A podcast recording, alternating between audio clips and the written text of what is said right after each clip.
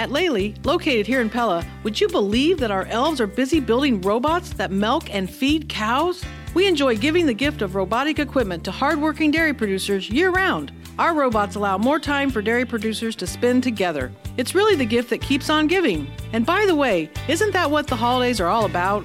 Lely's holiday challenge for you slow down, appreciate life's gifts, and focus on the real reason for the season. Happy holidays from our family at Lely, Farming Innovators. Welcome to today's People's Bank Let's Talk Knoxville. I'm Clayton Sampson. On today's program, we're joined by the City of Knoxville Economic Development Director Glenn Lyons to talk about the progress being made in Knoxville's new Veterans District.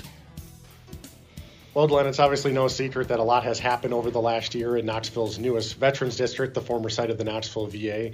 If you want to just kind of from your role take us through a little bit of what happened in 2023 and all what went on there over this last year. Well, for starters, Veterans Park and Veterans Trail is now complete. Um, most people have walked through the park. They haven't seen the splash pad on. We had to wait until the fall to get the electricity hooked up, but in the spring they'll be turning that on. Um, together, that's about a one and a half million dollar project uh, that came with grant money. Um, the other $3 million piece are the uh, 34 lots, the, the, streets, the water retention area. Those were finished just before Labor Day. And so over the summer, we started selling those 34 lots. We sold 11 to date. Uh, one individual and two small developers, Origin and Sage, bought five each. And um, nine houses are under construction right now we thought that we might only sell five. We considered 10 success. We actually sold 11. So, so far, so good. The, um, we're, we're continuing to sell, and we're talking to those two builders um, uh, who seem to be interested in buying more for next year. Uh, we have this thriving community designation from Iowa Economic Development, which means that um, anyone wanting to build workforce housing, uh, the kind of housing you're seeing at the VA for the most part, um, can score better on their grant applications. And so we're expecting a couple of those to come in. Uh, we're continuing to market the land across the street, south side of Pleasant, for apartment or a townhouse development. We've talked to another number of developers. There is some interest, but we don't have um, we don't have anyone in the bag yet. Um, beyond that, we're trying to figure out where our next phase of uh, development would be. We probably will look at going west of the park. There's about 17 lots there that we can bring online with not a little cost, well, sorry, without uh, a lot of costs. And um, we're probably a year away from doing that work. Uh, you know, we've got 23 lots to sell in the VA, so it's we probably got a two-year supply right now. Yeah, in terms of the whole entire project, you know, this is something that's been a big undertaking, obviously, since the land was signed over to the city. Um, you know, what's kind of like, I know it's kind of hard to look that far ahead, but what's kind of the end goal for how many different phases you want to have in that, in, in total in that area? Well, good Lord, uh, the number of phases will change based on market demand and who's coming in. Um, we're looking for land developers to do larger projects where they're doing the work that the city did in the first phase.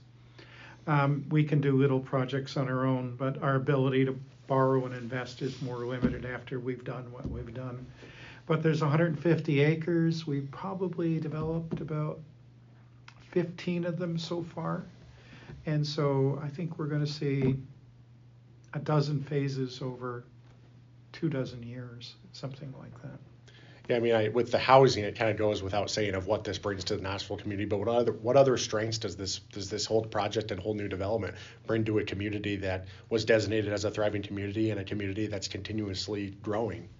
Well, our biggest problem in growing population was the fact that we didn't have any lots to build housing on, and now we have more land for housing than we can absorb at any uh, uh, quickly. So that's great.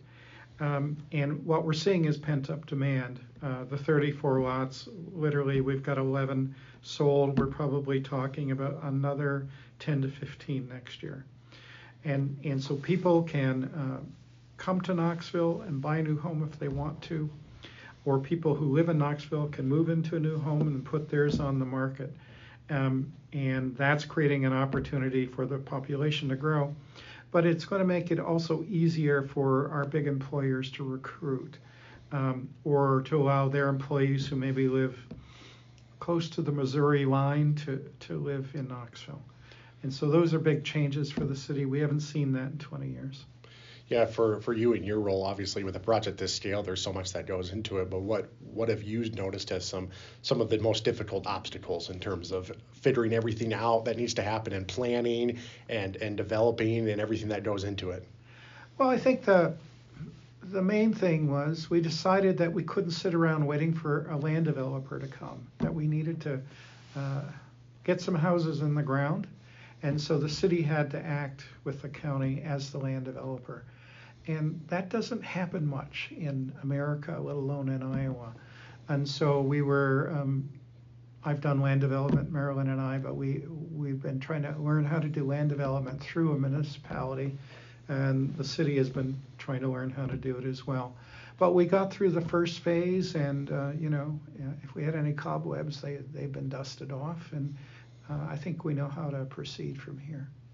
Knoxville obviously has big employers like 3M and Hormel and Weiler, and maybe in the future we'll have other employers come to town. But do you see this as a a situation where maybe you can get a trickle down of a population from maybe that southeast corner of the metro or some other communities?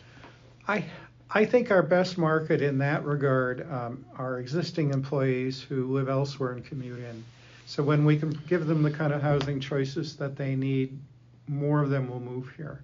There are also some uh, older people who don't have the kind of housing that they would want in Knoxville, who uh, are moving to seniors' places in Des Moines.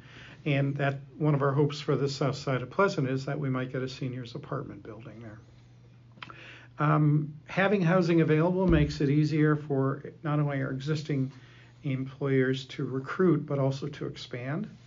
And um, it makes our town more attractive when we're competing to bring to to attract a new employer to town. But you know, it's early days. We've got 34 lots and a new park, uh, and so we're still in baby steps. Um, as this momentum starts to grow, I think it'll take a life of its own on before long, and uh, I think we'll see things happening that we don't expect. Glenn, any final thoughts before we close about the Knoxville, the, the new Veterans District, and, and kind of the progress that's been made? Well, I think that I must say I've been working since 1978 in two countries in I don't know six provinces and states. I've never seen a town so willing to go for it before. Something happened here. Maybe it's in the water, but they decided that they were going to. Uh, Knoxville decided they were going to fix up their downtown and develop the VA and they've done everything that needs to be done. Um, this is my last year of working, given my age, and I st- I'm still impressed by the drive that's here. Um, most cities don't behave this way, and most small towns wouldn't know where to begin. So there's something here that's working for Knox. Thanks to Glenn Lyons for joining us on today's People's Bank Let's Talk Knoxville. People's Bank in Knoxville, Pleasantville, Carlisle, Indianola, and more. Service you expect from people you trust, member FDIC. If you miss any of our Let's Talk programs, find them under the podcast section at KNIA KRLS.com and subscribe through Apple, Google, or Spotify to never miss an episode. That concludes today's Let's Talk Knoxville.